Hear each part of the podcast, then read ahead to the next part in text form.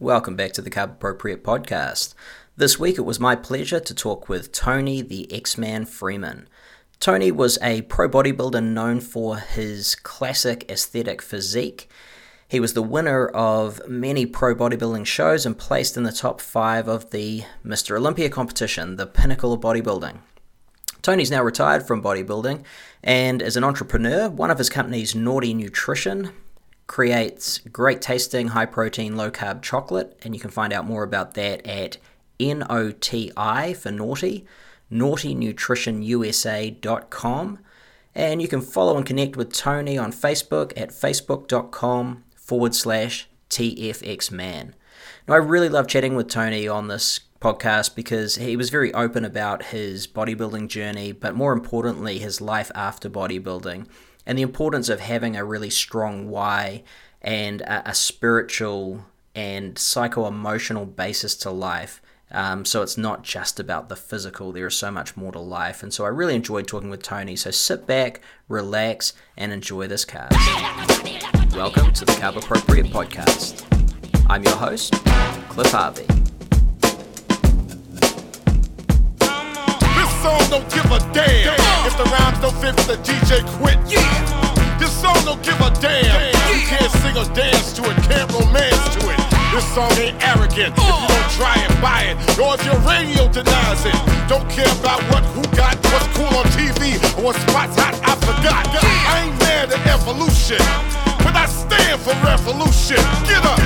Enough is enough. Hey! Somebody stand up.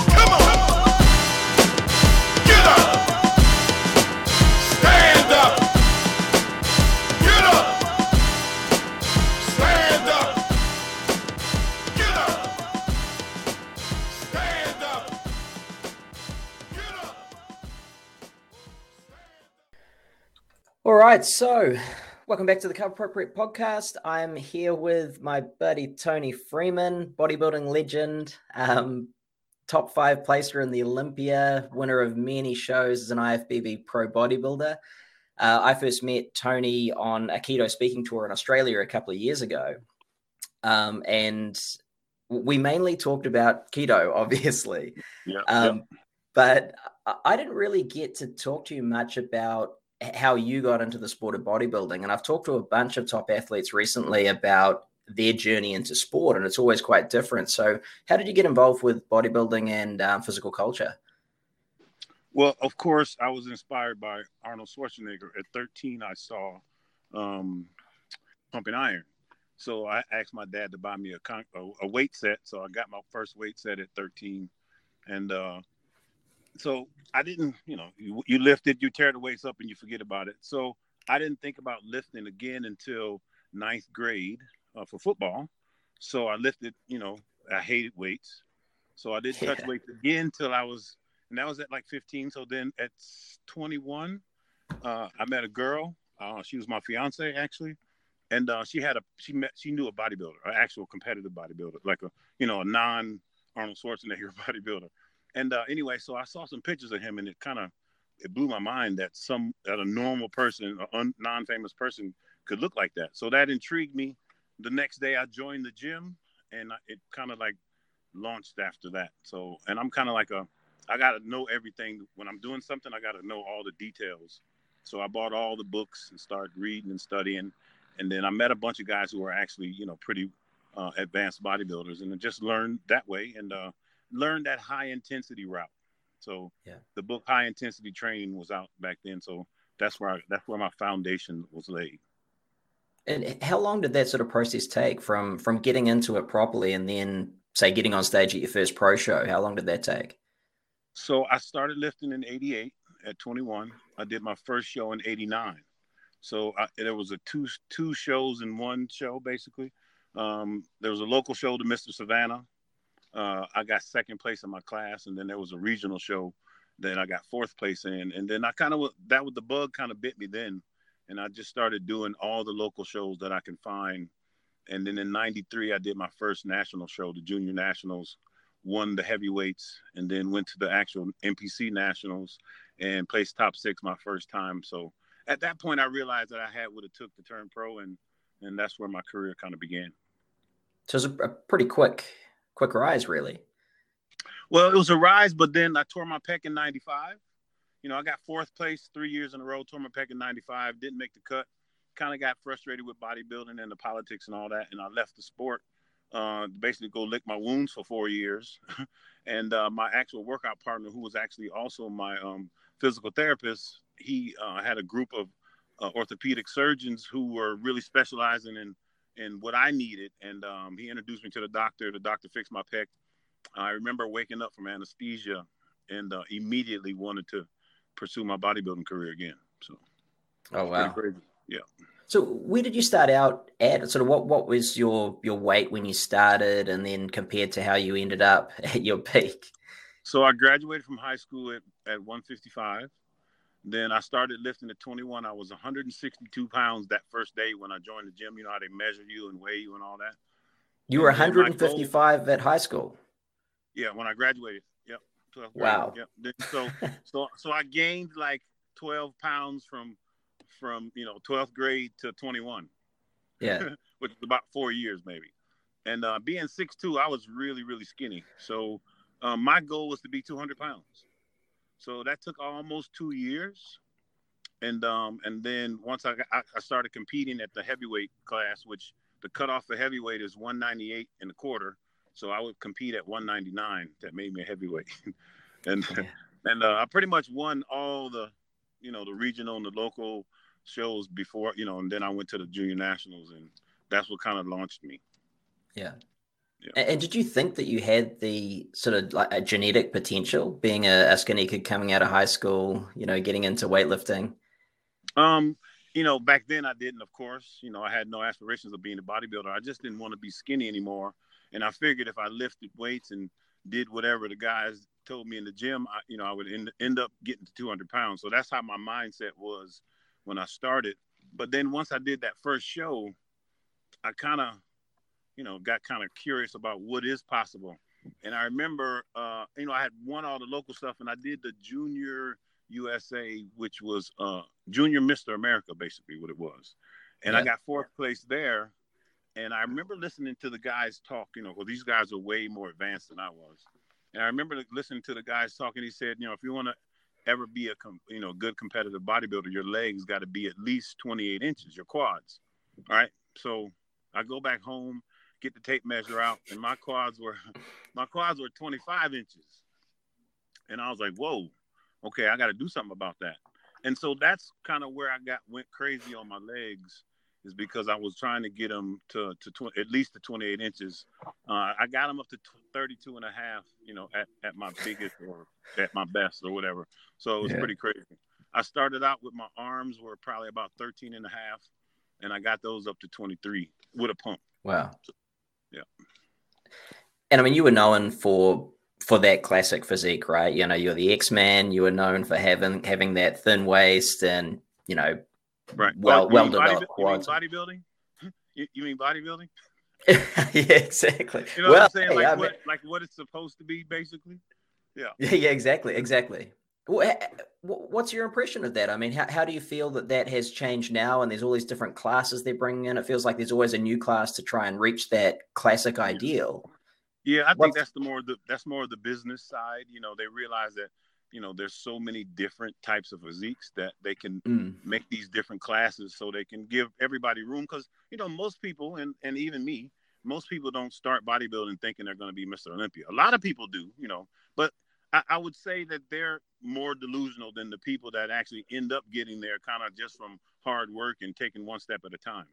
You know what I mean? Yeah. Like like me, I didn't realize that I could had possibly be Mr. Olympia until I was in the Mr. Olympia. You know what I'm saying? And I realize now that I'm retired that once you achieve that and once you go through the process of, of qualifying for the Olympia, which is winning the show, um, then you're already Mr. Olympia. You're at least 98% Mr. Olympia. So the title is that last 2% that yeah. doesn't belong to you in this place. You know what I'm saying? So that's that's what the the Weider, the IFBB, you know, they, they kind of knight you Mr. Olympia for a year or 10 years or however long you hold it. But it's still not yours. So you already are Mr. Olympia. It's pretty, it's cool. I, I was able to accept it all at the end when I figured, you know, I did everything. You know, I was top five. You know, that was as as good as the judges saw me. But you know, a lot of other people's opinion was I was better. So you know what I'm saying? So I think, you know, I'll take I'll take 98% Mr. Olympia. That'll work. Well, I mean, it seems to shift so so frequently with what um, I guess that year what they're looking for, right? Are they looking for right. the guys just to be bigger? Are they looking for them to be denser? Are they looking for them to have that classic physique? And I guess at the end of the day, you can't get inside the judges' heads, right? Well, that's why I always used to talk about setting a standard. Uh, even if the standard is set every year to year. In other words, I don't really care. It doesn't have to be set in stone. But what I'm saying is, set a standard, and for for 19 2019, right, and then 2020 set another standard if you need to. You know, just mm-hmm. like the NFL or any basketball team, they change the rules to to better the sport. So yeah. if you if you say you have to have a you know a 10 inch uh, shoulder to waist ratio in order to be able to, to do this, then everybody would train for that and everybody would have it. You know what yeah. I'm saying? So they could you it's easy to set a standard with what you want. You can say this is the standard front double bicep, this is the standard front, front lat spread. Everybody got to do it like this. Everybody got to do it at the you know what I'm saying? Like it's easy to set those standards. It, it might take a year or two to to work out the kinks and make it smooth, but eventually it'll look, you know, it'll look formal. It'll look like it's supposed to look. And people will be able to come into the building, sit there, look at it, and be on the same page as the judges because everybody knows what to expect. And it's the athlete's job to reach that goal, you know. Yeah. Do, do you think that will happen? Do you think there will be different metrics put around body proportions and dimensions? Well, you know, I noticed that a lot of things that were needed to be done as far as making the judging fair and a lot of things that that they're implementing now. So yes, progress. I think I'm kind of a visionary and I kind of have that that double perspective, one being a fan, but two being a high level participant. So I can kind of like have a you know different perspective just from like I say because I'm on both sides, and um, so it's you know like like last year Olympia how they had the you know the the fans had something to say with who was the people's champ or whatever. That yeah. type of stuff is what's needed. I think now that they're, I think they're judging pretty fair, uh, especially when it counts. You know. Um, yeah. So I'm I'm happy with what I see. So I hope it continues. If they need me for consulting, I'm here and available. But uh, to be honest with you, uh, I think everybody knows what needs to be done, and they don't have to do it all at once either. So it's cool. Just do it step by step until it all works the way that for to, to work out for everybody. So when you started out, did, did you look to people, you know, that those those people who are held up as having those great classic physiques, like your Steve Reeves and your Frank Zanes and even Arnold, you know, did, did you look to those guys for inspiration or was it more that that was your body type? Well, remember, you know, we all we had back then was magazines. There was no internet. Yeah. We had magazines and books. I know, man. That's how I started. yeah. So, you know, if you were in the magazine, like back, I remember I was just having this discussion earlier. Back then, you know, my first few Flex magazines or Muscle Fitness magazine, I would have traded physiques with any person in the magazine from front mm. co- cover to cover. You know, that's not how it is anymore. You know what I'm saying? Like, so um, the guys that they had in the magazine back then was who we had to look up. You know, they, the guys when I first came in, the the popular guys were on their way out. You know what I'm saying? Kind of like me. Um, I just went out and we got these new up and coming guys, but there was just so many people to choose from to admire or want to emulate. Um, so I you just kind of pick one. Different eras, different times. I, I, mean, I can just you know, there's at least 15 or 20 that I can run down the list. And yeah. um, yes, I you know, as far as posing, as far as you know, training and all that, I, I was all over it. I was up to here with it, more than obsessed. So, and I could tell you, you know, I remember there was a there's a good friend of mine, Jay Hammett. We could be talking on the phone, and Jay Hammett could describe a picture of a pose to the T. I mean, without like as if he was looking at the picture. It was amazing, out of his head. That's how deep we were into the game. So, wow. And so, I mean, with that level of, of obsession, do you do you miss the game now? Do you miss competing, getting yeah, up on stage? so we were just in in uh in Santa Barbara driving to L.A. You know, riding down the road, and you know, my, my buddy uh, um, is with me, and he's playing Khalid. Uh, that song, nothing, nothing feels better than this. I don't know if you've heard that song, but uh, I know you have. and uh, so I'm saying, wow, I would love to pose to that song. so I do miss performing. I do miss looking like that, but I'm having so much fun uh, building my businesses that I don't miss being a bodybuilder like full time. You know, I still admire it. I'm still a fan. Um, eventually, I'll probably do a transformation. I might even pick up guest posing, you know, later on. But um, I, I prayed for a new passion when I left the sport because I didn't want to be one of those disgruntled, you know, injured, mad people that used to be something. You know what I'm saying? Yeah. So I, I literally prayed in, in uh, for you know something else that I could be passionate about in the same way, and you know it was granted to me.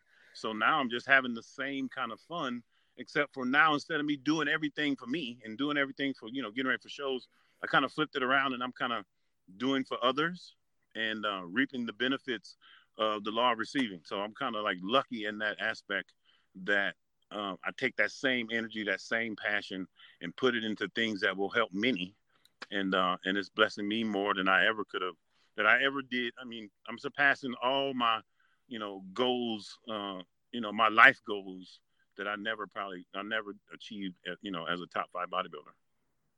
Yeah, that, that's what struck me. I think when when we did that little speaking tour is you know you're obviously super passionate about business, and I mean I was pretty surprised. You you had almost uh, inexhaustible energy to just to talk to people and to to give back to yeah. them and to give them advice and stuff like that. So is that what you're mainly doing now? Is is through your businesses trying to give back to people?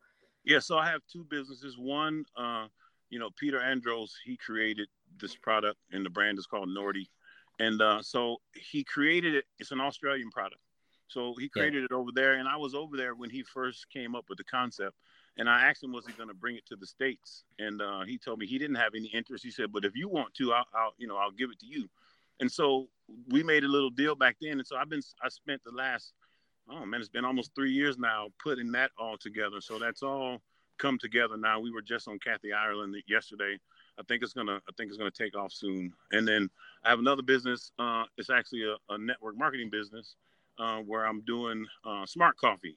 And I kind of got oh, I yeah. invested I invested in the company. It's it's Nootropic Nootropic company. Mm-hmm. I invested in the company with no intent of doing business or anything like that. You know, I got some shares for 25 cents. I figure I hold them for 10 years and they might be worth something. You know, it was one of those like, so they sent me a, a, a bunch of coffee or some of the products in my um, shareholders pack.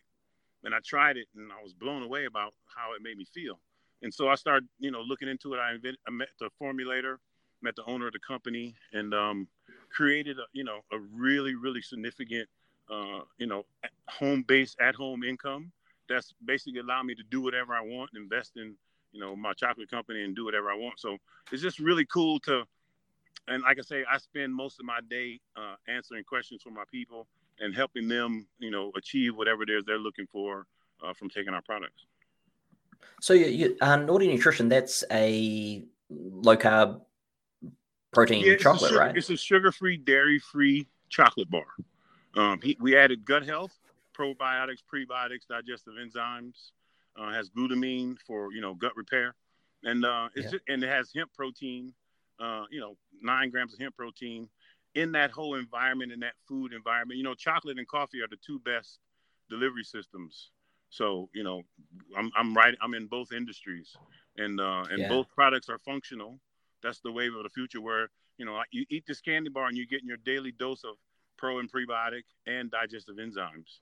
So it's going to help your gut health. Going to, you know, it, it's a soil based uh, organism that we're using and uh, that okay. spores that spores into 200 different uh, micro microbes, and so that helps you just have better gut health. And uh, he created it for celiac and Crohn's patients, and so it's also good for diabetes because there's no sugar in it, and um, and it tastes amazing. So that's the really cool thing because I think people are going to eat it no matter even if it didn't have the, the qualities that it has, but it, it's actually good for you and that's the key, right? I mean, I think for a long time we'd sort of make compromises for our health, and uh, I I think now with a lot of the products coming out, like like yours, we, we don't need to make compromises on the taste anymore for health. Exactly, exactly. You know, I I've, I've been cooking since I was seven years old, so I never compromise deliciousness. My my my prep, um, my my the, the guys, the people that used to assist me over the years, they used to be blown away. It's like, man, those guys would be pissed off at you if they know how good you were eating. I'm like, It ain't my fault they don't know how to cook. I mean, you know what I'm saying? Like, I I basically spent my whole life um, passionate about food, and you know, it's it's awesome to be able to work in in this industry, and um, like I say, give people the knowledge that I've acquired over the last 30 years, and it's free. I give it away for free. So. Yeah, and that, um, I think you mentioned that on the speaking tour as well. That you used to eat pretty well as a bodybuilder, right? You'd eat yeah, good, right. good food, good quality good, food. It taste great. Yeah, yeah, yeah. I didn't compromise on taste at all. Not, not even. And, and you don't need to, right? You don't. You don't. Yeah. But you have to realize, you know, like we got, it, just like everything in life, you get brainwashed or programmed into thinking, you know, I got to eat clean. Okay, and what is clean? No salt, no seasoning, no nothing. So you're eating white white rice, white chicken, white potato, you know, for getting ready for a show, right? Which has this ton of clean nutrition, but I'm you know, ton of clean fuel, but there's very little micronutrition in there. So you do yeah. this, you do these shows, and you end up malnutrition, even though you're eating seven times a day. And then as soon as the diet's over, you start eating regular food and you blow up, blow up like a tick.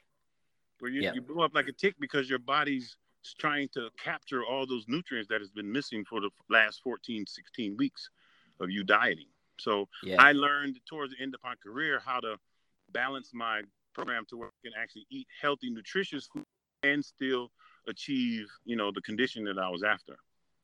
Most of the time. Anyway. Yeah, that, that, that's one thing that I was always really surprised by. Obviously, I, I was never a bodybuilder. I was, as you know, a, a weightlifter.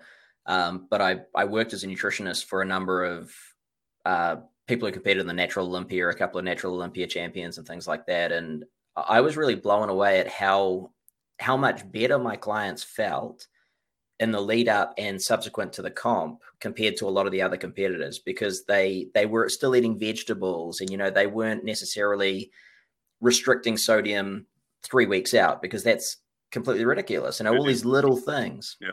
Um, and, and, they would end up in a much better long term health state. And that's one thing I actually wanted to ask you about is because we, when we spent that time on the road, you've obviously got loads of energy. You, you seem to me to be really healthy. And to be honest, some of the, the, the former pros that I've met, they, they don't seem that healthy now. You know, well, do you think some of that comes down to your approach in those days?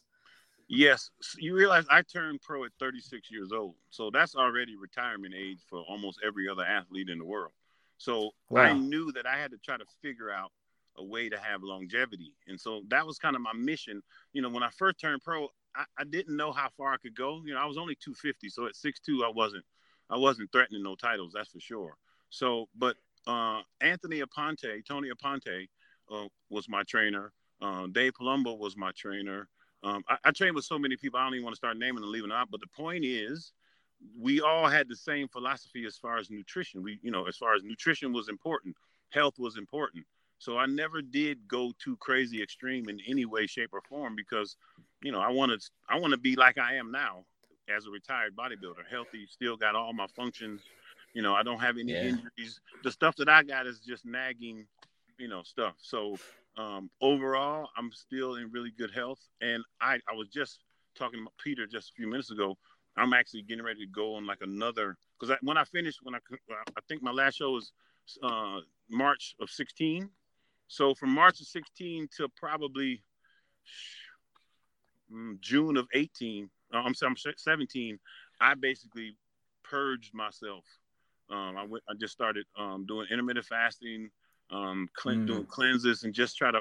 And I, I purged so many parasites and toxins and just, um, man, I call them evil spirits or whatever. But you gotta understand when you're eating, when you're eating and consuming and you're worshiping the image in the mirror and all that type of stuff, uh, it it becomes you. It kind of kind of takes over your whole spirit. You know what I'm saying? Like you're not mm-hmm. the, that little kid you were. You know, you know what I'm saying? Like although I felt like that on the inside, I realized that like the torture we put ourselves through in the gym, the force feeding, the chemistry, all you know what I'm saying? That yeah, not normal, and th- that be you're that you're you and you're whatever that does to you as well. And so when I started purging all that stuff, I I met me again. I met like the Toney Freeman that was that was 19 and started bodybuilding. You know what I'm saying? Like I met yeah. that dude again and like freaked me out when I first realized it's like I almost snapped out of it. And I tell people I got my head on straight now. Before I was literally you know, chasing that Sandow, literally, literally trying to be the best bodybuilder in the world, and nothing was going to keep me from doing that. And a lot of people that's listening know what the hell I'm talking about. You know what I'm saying? So um, it's yeah. one of those things you have to be like that in, to, in order to achieve that. You have to be. So, so there's a, a few things I want to ask, uh, uh, and I'll, I'll, go back to one of them. Was it Dave Palumbo who originally got you into keto? Well, you got to realize uh, we were doing keto back in like '93, but we didn't call it keto. We just called it suffering. You know what I'm saying? like we, yeah. we have been doing that now. We now it's so medical.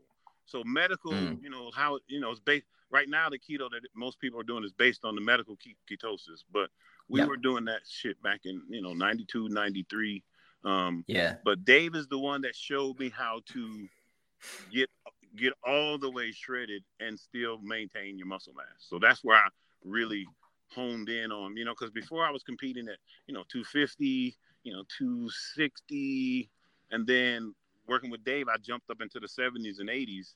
And then after Dave, I was able to go up to the 90s even and uh, still maintain my really small waist. And, you know, like I competed so much that I wasn't, you're not going to come in pristine condition in nine shows straight. You know what I'm saying? So really yeah. the goal for me, like when I was in 08, for perfect example, is where I was able to bring it actually to the stage. That was my ninth show of the year. You know what I'm saying?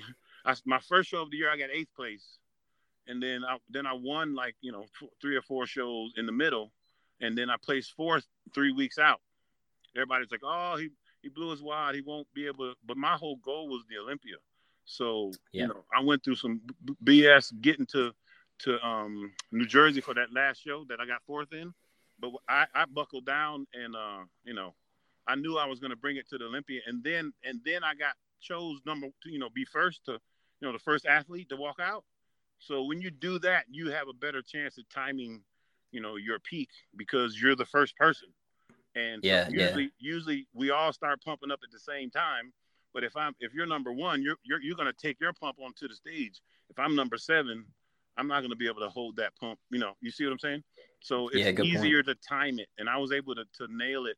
Uh, I, I hit it hard on Friday night, but I was able to nail it on Saturday night, and that was like the first time I ever peaked on stage. So, yeah. So how does your I mean, you, you, mentioned intermittent fasting and things like that. How, how does your nutrition now differ from what you're doing back then? I do one meal a day, sometimes two. Uh, okay. I start, I start the morning with my smart coffee. I put so I make it bulletproof style. I put um we have a we have a creamer called Keto Cray. I put some of that in there. I put some powdered peanut butter. I put some uh, bone broth that my buddy makes, Bone Broth IQ, really amazing product.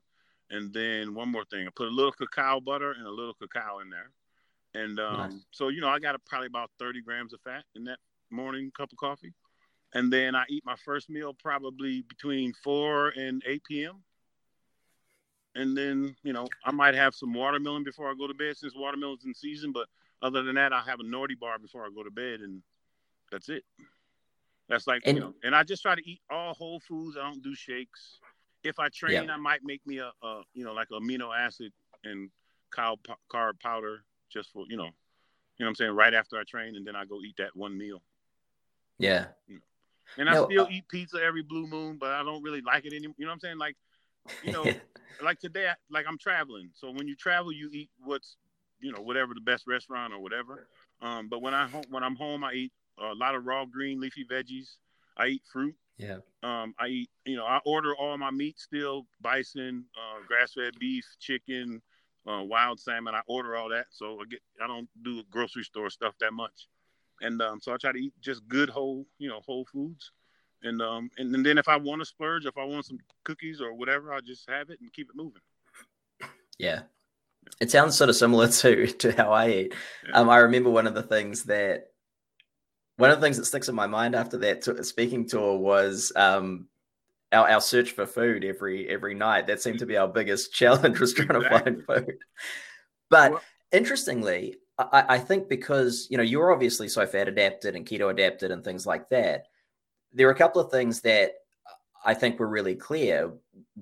We were looking for food because we were hungry. We hadn't eaten all day, but it wasn't the same as other people who who don't have that level of fat adaptation. Right. And secondly, you're holding a lot of muscle for someone who eats one meal a day and and probably doesn't eat a, a massive amount of calories.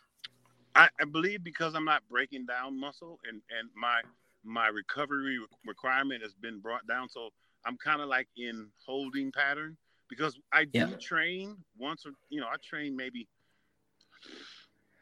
five days a month, maybe, right?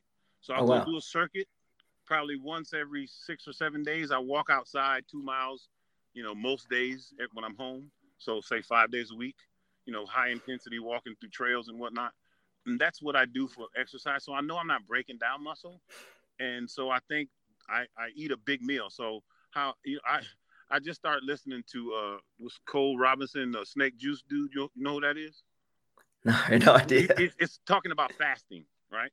So okay. you know, yep. because I'm intermittent fasting, right? I'm like, okay, well, fat, you know, 24 hour fast is really just if you skip a meal and you only eat one meal, boom, you're fasted. You know what I'm saying? So it wasn't like a stretch yep. for me.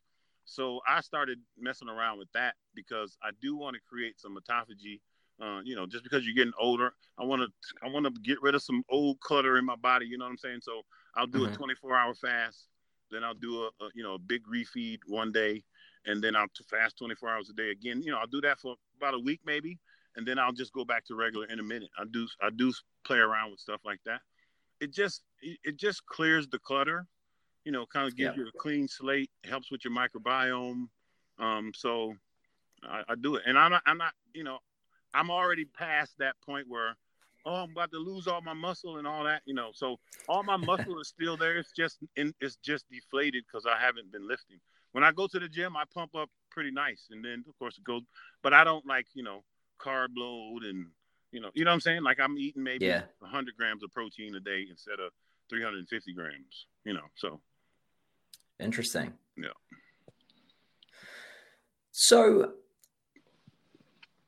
you when we were um, obviously on that tour, you're also taking some ketones as well. Are you still using ketones as part of your regimen, or, or not so much? You know, I put so much time researching ketones and testing my blood and testing my ketone levels and glucose levels and all that type of stuff. So if I was high intensity training uh, and I wanted to do it fasted in the morning, you know, at 6 a.m., then I would probably yeah. use some exogenous. That would be a good option, or branch chains or something like that. But um, yeah. I, I'm sure that a lot of people get a lot of benefits from it.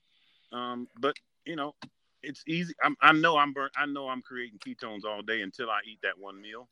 So yeah. I, I really don't. I don't. You know, I kind of like walked away from that whole company, and you know, more power to them. So I, I kind of. I don't see any need for them. Like I said, if I was training intensely, I probably would. I, I probably would use mm. them. Um, but yeah, because I know I'm not. I'm not concerned about breaking down muscle. Uh, again, I I don't I, the clarity and focus and all that. I got plenty of that. So um, I, I just I just don't. Understood. Yeah, I, I, think that that actually speaks to a really important thing. I think, in that I, I think people can become almost obsessed about any particular supplement and think it's going to be the the magic wand, right? Um, yeah. You and I, I know that in. I call sorry, I call them Ketova witnesses. yeah. okay, I'm gonna remember that one. That's a good one. Because I, I, think with it, with any supplement, right, we, we understand that it's a tool, and exactly. I, I like exogenous ketones predominantly because I think I took so many headshots when I was playing rugby and, and boxing that I noticed that if I start getting brain brain fade and I have some ketones, I feel you know 100% better. And obviously, I use them clinically for neurodegenerative disorders and traumatic brain injuries and things like that. Um, but really, we're still in that space of looking at them as a tool yep. that can be very beneficial. But hey, at those times you don't need the tool, why would you use it? Would you keep swinging a hammer if you don't have a nail to bang in? I, I was just about to say that. You know, no matter how good you swing a hammer, unless it's a nail to be driven, you don't really need it. You know, you know what I'm saying? And what because I always focus on the health as much as I do all the other aspects. You know, there's a lot of science now out about it, so it's it's unconclusive. It, what what is conclusive is definitely definite, and then everything else is inconclusive. You know what I'm saying? Yeah. You do get the boost from the brain fog. It is a, a an alternative fuel source. You know what I'm saying? Like all the things that are facts are facts, and then all the Yeah. other stuff is you know I like this brand or I'm making money selling them or whatever. And you know that's uh, that's like everything else. You know what I'm saying? Like like our products, our NOTI products. Peter decided that listen, I know I can make something that's delicious and healthy with no compromise. I'm not gonna make Mm. it cheaper so people can afford it. He's, you know what I'm saying? I'm gonna make it good, and the more we sell, the the the, the more affordable it'll become. But he didn't compromise anything. That's possible. And all these companies, if they just stay focused on that, then people people will, you know patronize them and buy their products. So if it's, you start using all this marketing and deception, then you know you, you, you're gonna fall by the wayside. Yeah, I, I completely agree. I mean, I've always uh, had that idea that we're we're not here to convince anyone of anything because often, when, you know, when you convince someone, you you become a confidence man, really. Right. Um, I figure present the evidence, and uh, that's why I'm I'm actually pretty shit at selling product. I'm I'm pretty good at writing like Yeah. scientific articles. That's I'm definitely not a salesman. I'm, I get passionate about stuff, and and trust me, I do my due diligence. You know, I Yeah. man, I have so many half-empty bottles, and you know, you know what I'm saying of stuff that I did. I gave it a shot because of the marketing, and you know, my, my I'm so sensitive to everything that I put in my body that you know I Yeah. know you just know, and um and I just you know okay, you got me that first time, I'm not buying it again, and that's pretty much um when when you see me promoting something, I've done my due diligence. I'm not necessarily making money from from Mm. talking about it. It's just that it has proved it has uh, proved to be worthy, uh, and and I and I basically I give credit where credit is due. I'm just lucky that I have friends that you know like Peter, who was a genius in you know in creating you know healthy products, and um, and I have a lot of connections from the sport that I can kind of bring the two together, and so we make a great partnership and that's what it is. It's a friendship that turned into a partnership, and um, so that's what it is. Yeah, I mean that's the best way. I remember someone told me um, years ago that you don't have friends in business, and I went to one of my mentors, Dr. Ian Brooks, and he said that's the the biggest bunch of horse shit I've ever heard in my life. If you don't have friends in business, you got no life, man. Right. that's the opposite of, of what's true. exactly, exactly. No, Yeah, I mean, I- I, um, I just needed to park, so I wouldn't be driving. I'll be out of here in five minutes. Go ahead. Sorry about that. The security. It's all good. We're we're parked at, like near the beach somewhere in Cal on the you know off the highway. Where, where are you at the moment? Are you in? I, I'm California. driving back to LA from uh Sa- from Santa Barbara. We uh Yeah. we shot the Kathy Ireland uh, modern modern living TV yesterday. Oh, cool. Yeah, and we had some more shoots today. Um, you know, some stuff on the beach, and so we're gonna go to LA today. Uh, got a couple meetings, and then I go home tomorrow. And this is mainly for NOTI, is it? Yeah, yeah, it's for NOTI. Yep. Yeah. Great. Yeah, I, I really dig. Um, you know what you said before about you know how, how you guys started to create that product. As I, I don't know if you remember, but I have Crohn's disease, so I, I feel like I'm a, pretty good um, sort of litmus test for some things like that. So I'll have to get hold of a, a bit and try it out because it sounds super exciting. We'll get some sent to you, and then maybe we'll come back on later after you've tried it and talk about it. Yeah, man, that sounds good. So I know you probably have to go soon, but uh, No, I really Look- don't. I just was telling the security guard that you know I'm good. and no one's going to kick out Toney Freeman, right? So if you look back, I mean, you've had a, a pretty amazing career in bodybuilding. You've now moved into business and you, you're doing some amazing stuff there. Are, are there any stumbling blocks that you've come across that have turned out to be blessings in disguise? oh my God, so many. Wow. yeah. bro. Um, What's a big I one? Could I could spend so many hours talking about the lows. You know what I'm saying? Like you know, you know, it's social media. You really only see the highs. You know, or, you know, announcing somebody's funeral or something like that. But you really people Yeah. try to show you their best side. You know, uh, I, I tell my story. You know, when I'm around my people in my business. But I, I went through a lot of crap. You know, think about think about. Um, so I, I wanted to retire at 50 years old. So I'm 49 and a half, getting ready for my last season. I kind of was going to do like Kobe. And so I had eight shows planned for the year, which is hard. That was hard. So anyway, I go try to getting ready for the first show, and you know, get an injury, you know, a soft tissue injury, something that is only going to heal if you stop moving. you know what I'm saying? Yeah, yeah. So anyway, yeah. I did the first show, got fourth, did the second show, got last place, and then I was supposed to go to Australia right after that, you know, a 30 hour flight on a bad leg. So I just decided to go to not go so I can go to the doctor and see what was up. And I'm glad I did. He told me, you know, he said, he said, Toney, you're not, there's nothing really wrong. He said that this soft tissue injury is going to require you to rest, you know, for, you know, six, eight, 12 weeks, however long it takes. And all your nutrition needs to go for your healing because you, you're deficient in, uh, you know, a lot of stuff that's, that's required in you healing. So I listened to him. Uh, I found out that I had a couple of parasites um, you know, so I went through this whole thing of I had I have to heal myself, I have to cleanse myself, I have to, you know, make get get better. You know, bodybuilding, you know, either can wait or it's over. You know what I'm saying? So yeah. it took me a, a, a, about you know 18 months before I could actually say that I'm actually retired because I didn't really have uh, a plan B. You know what I'm saying? Like I knew I was gonna go into business after I finished, but I wasn't really finished finished yet. You know what I mean? So yeah, um, yeah. So so because I had to go out the way I went, I had to go through that whole mental thing, that dejection from the injury, but also facing the end of my career, and also, you know, not really having the income. So I had to dip into you know the money that I stashed for you know 20 years from now, not then. um, so that just brought me to reality of okay, I gotta I gotta make it happen. You know, I'm not gonna go out and fill out applications and get a job somewhere. I gotta create something. I'm a creator. And uh, so yeah, yeah. I remember I was in my garage, you know, down to my last, you know, 50, 60 bucks besides whatever my wife was bringing in or whatever I had saved. I was going to have to dip into my cookie jar. You know what I'm saying? And um, I said, you know what? This is all attitude. This is my attitude about what happened to me or what didn't happen to me or whatever. And I decided, I remember standing in my garage, I was like, you know, I'm gonna be happy no what no matter what my circumstances are and I'm going to turn this thing around, blah, blah, blah, blah, blah, whatever I said. Two days later, I was invited to go to to Naples to to to listen to this thing about this investment deal, which ended up being Elevacity. And I went down there, and I didn't really have any money to invest. My wife invested some money, and we invested in the company. And then I started, uh, you know, representing the company a little bit, for, you know, using the products and talking about it and stuff like that. So my only source of income was my training, you know, my online training. Yeah. And I said, you know what? I'm gonna start giving all my training for free.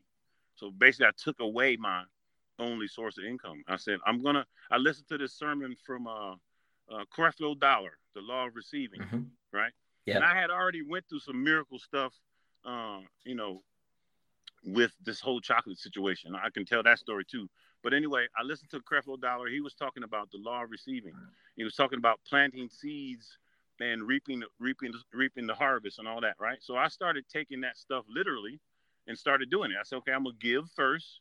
So because you got to give to receive. All I had to give is myself and you know that um that um that knowledge. So I just started doing that. Yeah. And one after one after one, people started joining my business, and it and it just blew up. So now we're we're doing wow. three million dollars a month in volume. So in sales, Whoa. in sales for my smart coffee.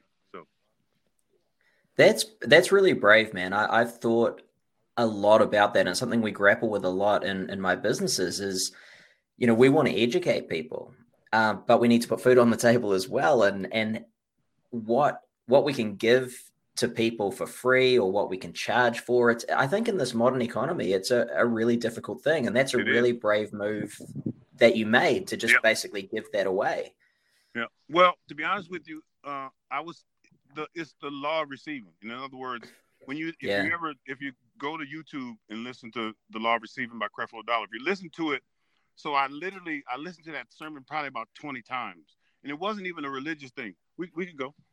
We Yeah, yeah. No, I'm good. I'm good. I'm good. So, so it wasn't even a, a religious thing. It was, it was me basically being selfish for 29 years, trying to achieve what I was trying to achieve, and basically it says, if you want to get what you want, you got to help as many people as you can help get what they want. And if you do that, you will have what you want. And I took that to heart, and I literally started, and it's you know, reap. I started reaping benefits. It started happening. So I'm not gonna. Yeah. I mean, I, all the other stuff that I tried got me to where I was. So I had, I kind of got down to my last. You know, I tell people all the time, I know it's at the bottom of the barrel. You know, it's, you know what I'm saying. I've been there so many times, and that time, I none of the other times that I decide to help other people or to or to make it about someone else. And the moment that I did that, um, and you know, I have the I have the the vehicle to do it. You know, I have something that I share that actually has a compensation plan attached to it. But but I I, I couldn't I couldn't sell people. In other words, it wasn't like I was out somewhere selling. You know what I'm saying? Yeah. I was like just sharing what this product did for me and and what it did for you know my clients and all that. And that was it. And I was like, wow, this is this is amazing. So then I started doing it in every other aspect of my life and that's how I found my my um, business partner, who basically, I'll tell this story. So I, am not into numerology or nothing like that, but I kept seeing 1111, and I know probably people see it all the time. My son is born on 1111. My dog is born on 1111. I got my cat on 11. So whenever I see 1111, that's you know that's I, that's what it reminds me of. But this particular time, yeah. I was in Australia. I left at, I left Atlanta November 1st, right, which is 11 1. And I was supposed to come back uh, November 16th, right? So I'm over there and I'm seeing 11 11 on the clock and all that. And I realized that I'm out of the country and I'm going to miss my son's birthday, right? And I went over there to meet with my business partner. I was supposed to come back home with samples. Didn't get the samples, cut my trip, trip short, went back home, right? And uh, so I could be home for my son's birthday. So anyway, I, I was frustrated because I didn't get samples and it was holding up the business that we were trying to do. We had invested all this money. So I'm just trying to fix it. You know what I'm saying? so yeah. in 2006, I watched The Secret, right? And The Secret says, mm-hmm. ask for the craziest things you could, you know, ask for the craziest thing you can think of. So when you get it, you know where it came from, right? So I yeah. called my partner Peter. I said, Peter, I need a invoice for a full container of chocolate right? Right. So he sent me the invoice. It was four hundred and twenty thousand dollars. So I said, wow. okay, well, I need some operating capital. So that's five hundred thousand. I need five hundred thousand dollars, right? So, so I said, I'm gonna ask the universe to to, to get, bring me that money, right? I'm like, because I'm I'm you gotta understand, I'm at the bottom of the barrel. I really have nothing to lose, right? And I had already yeah. started making progress with my company from using law of receiving. So I said, I said, universe, I need a million dollars. And not only not only whoever gives me this money, not only do I need them to give me the money, but I need them to have the the business sense or the wherewithal or the skill set to help me build this company the way it needs to be built. Because I'm I don't know how to build companies. I'm like the bait. I like attract and put things together, but you know, I, I don't know how to build a billion dollar company.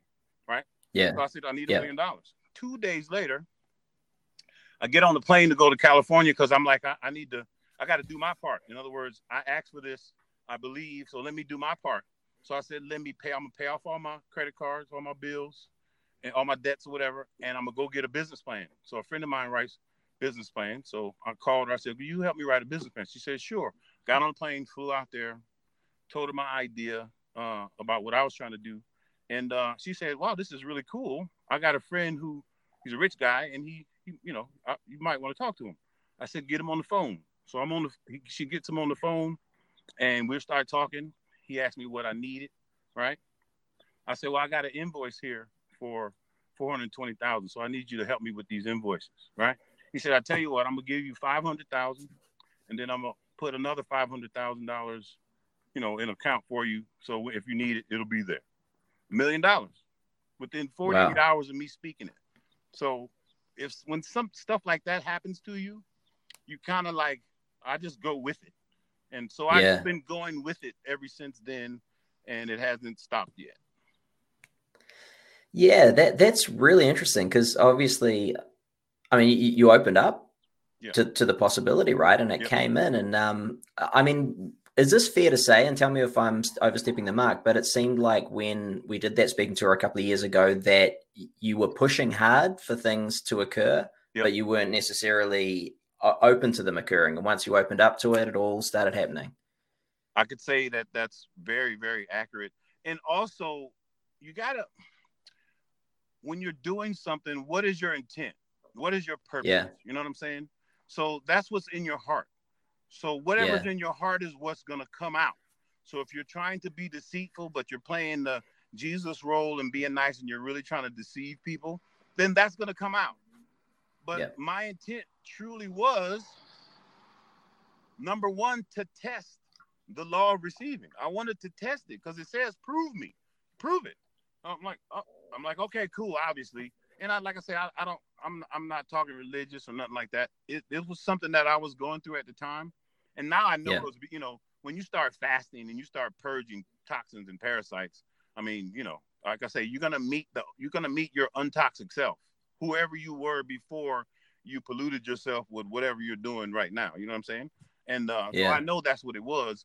And that's what allowed me to just say, okay, I'm just try it. What do I have to lose? I don't have any money. And if you know what I'm saying, I figured let, let this Yeah. my mentality was if I pay off all my debts and um and I get a business plan, I mean this is amazing product, so I should be able to get the money from anybody. You know what I'm saying? So I I really believe that it was possible. Now Yeah.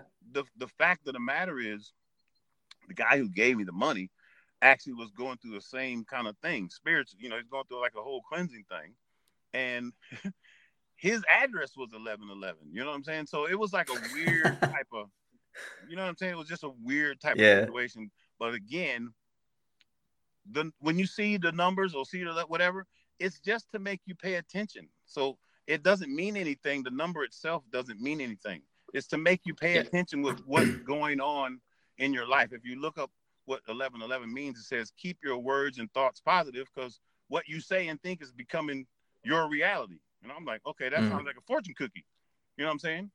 But if you speak i need a million dollars and and, you know and you be specific and then two days later you talk to the dude who gives you a million bucks i mean how can who am i to question where that came from?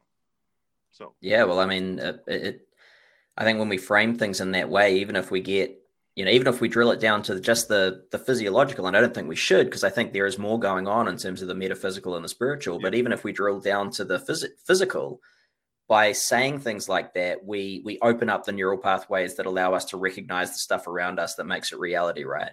Yeah.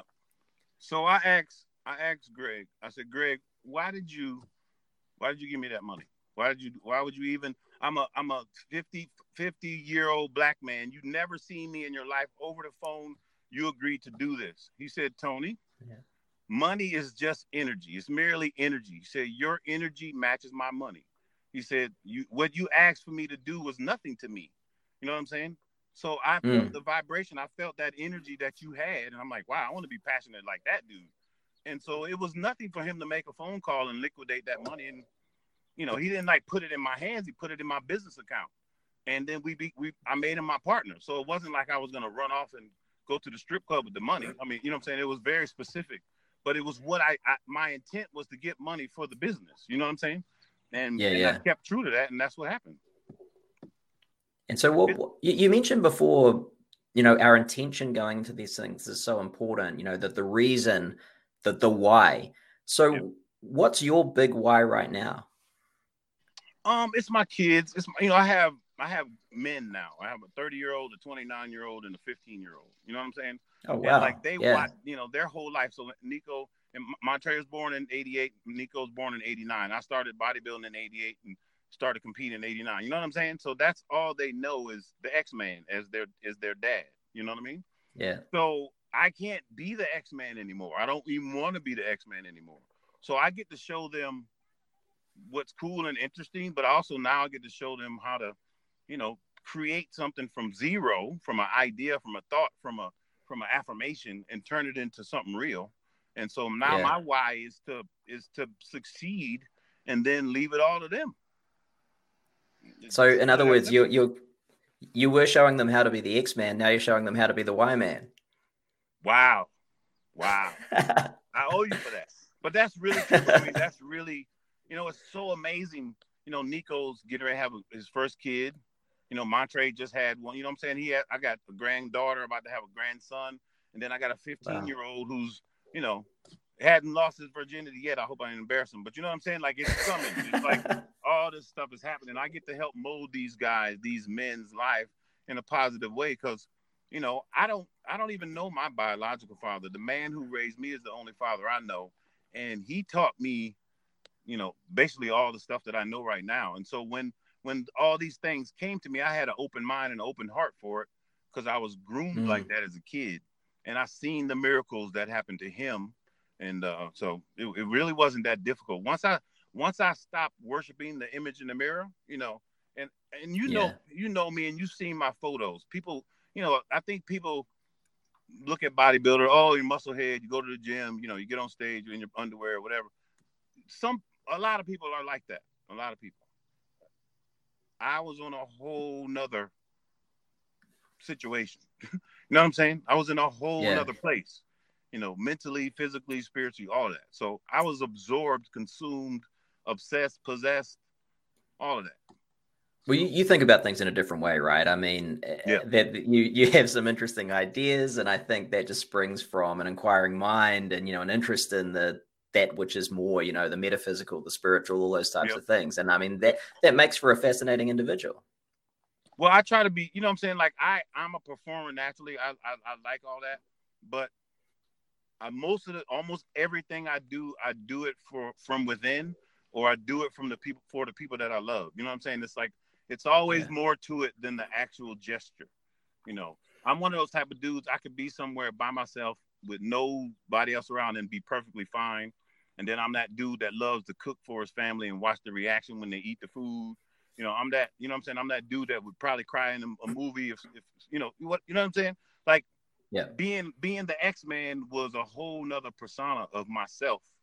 And um, mm. I enjoyed it, but like that little boy in me was always there too. That's kind of why I didn't go super duper extreme. You know, being six two, I know I could have I could have competed at, you know, 225, 230, but I knew that was, you know, I knew that would shorten my life even more than I probably have already. But I, I was, I had my set boundaries with myself physically like that because I watched so many other people, you know, you, you know, you know what I'm saying? so I don't yeah, have to, I'm not going to be like, uh, like the, like the, what was it, the, the pigs or in, in Sparta when they all just kept running over the cliff. I'm not one of them dudes. I'll, yeah. I'll stop and pull off to the side and be like, "Oh, y'all go ahead." you know what I'm saying? Yeah. So I, I, stayed like that my whole. I've been like that my whole life, and um, I like I said, I love the sport. I man, dude, being you know 315 with a 32 inch waist and 32 inch quads and you know four. That's that's. Whew, there's no greater drug than that right there, brother.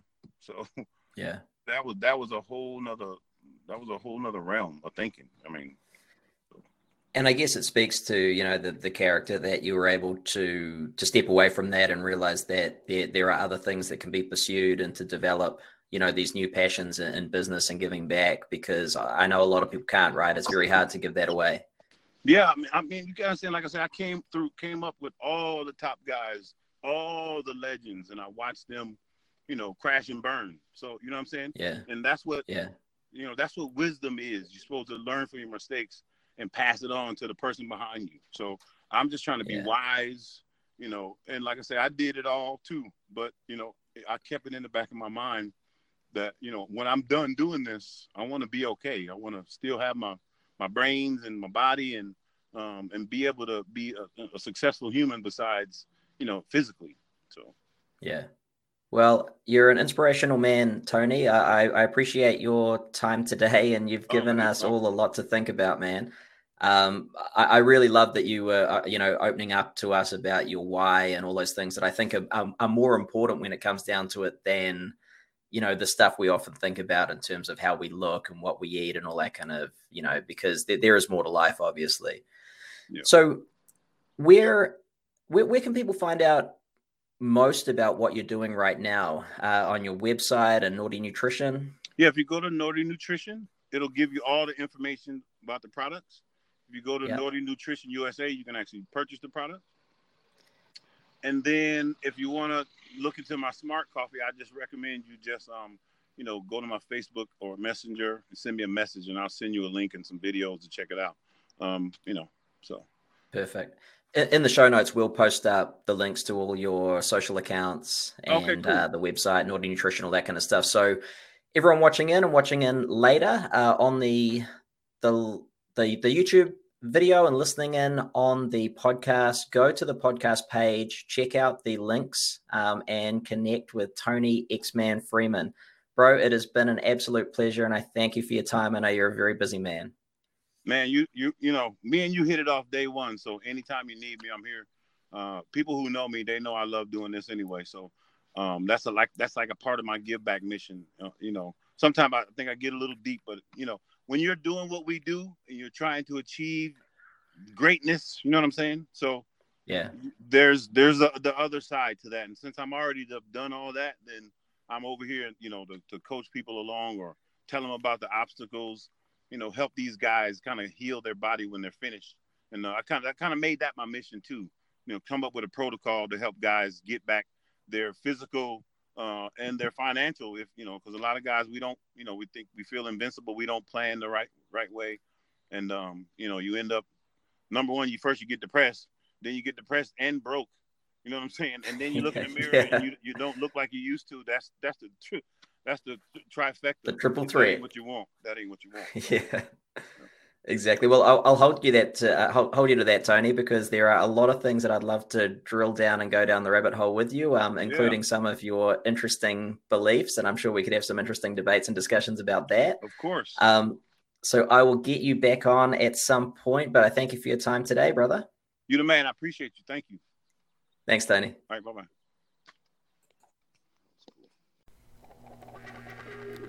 Thanks for listening to the Carb Appropriate podcast. To support the podcast and receive member only benefits along with free articles, go to cliffharvey.com. Subscribe to the podcast on all popular podcast channels and to our YouTube channel at holisticperformance.tv.